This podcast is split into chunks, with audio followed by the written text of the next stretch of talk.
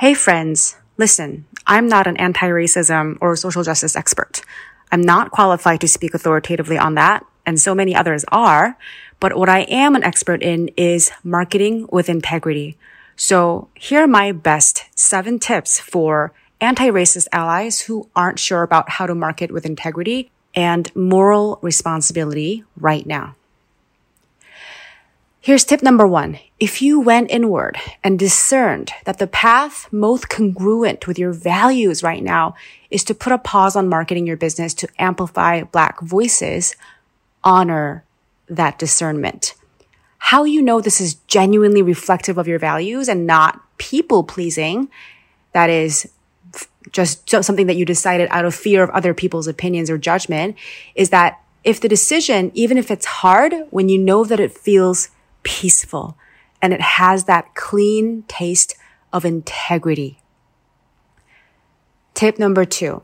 If you do decide to pause your marketing, trust in the long-term vision and health of your business enough to know that not only is nothing lost, but your business is gaining. It's getting stronger. Why? Because your business can only prosper on a bed of your personal integrity. And there you are nourishing it.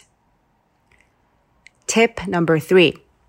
If you discerned within and found that your path of congruence with your values is continuing to market your business, serve your people, and make money, please honor that.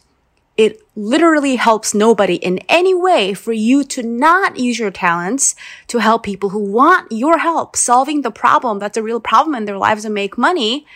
Like, seriously, it's no good for anybody in any way. Number four, sort of a corollary point. As my brilliant colleague Siobhan Perot said, making money is selfish only if you are just thinking about yourself. Be successful, make the money, and use your powers, and money is a form of power, to rid the world of evil, heal the wounded, and boost the good. Number five. My colleague Jenny Drucker reminded me, you know what? This isn't a, a temporary thing. This is a lifetime's work. Being pro justice is a lifetime's work. Think long term. Think of sustainable commitments. Think of how you're going to be curious and learning for the rest of your life. That sort of gets us out of this urgency of like flash in the pan, um, almost bring like a hustling mentality to anti-racism work. No, this is for life.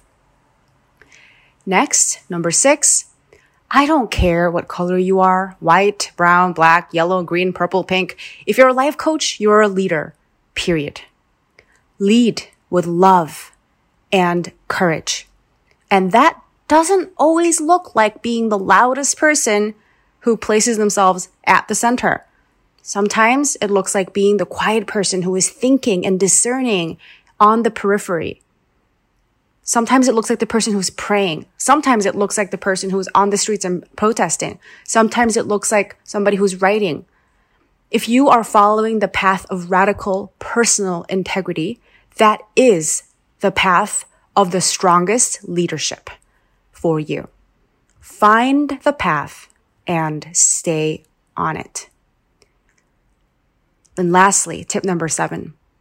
And if you quote unquote get it wrong, so what?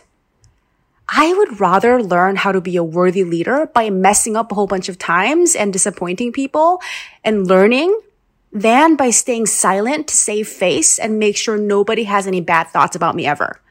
Let them be disappointed in me. Let them have bad thoughts about me. Let them criticize me. The only thoughts that matter are my own and my own thought about myself is that I love learning and growing more than I love being right.